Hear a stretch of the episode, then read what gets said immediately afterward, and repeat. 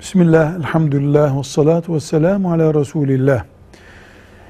Allahu Teala Adem Aleyhisselam'dan beri on binlerce peygamber gönderdi.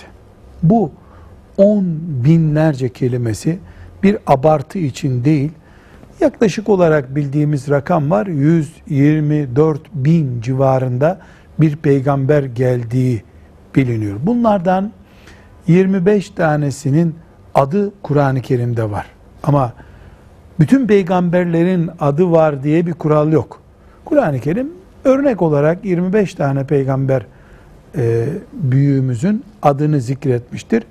Bunun dışında on binlerce peygamberin varlığından bilgimiz var, adından bilgimiz yoktur. Ancak bu peygamberler arasında hiçbir kadın yoktur peygamber kadın gelmemiştir.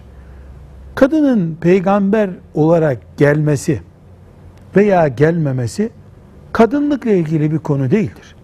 Erkeklerden geldi peygamberler de Ebu Cehil'in yararı oldu mu bundan?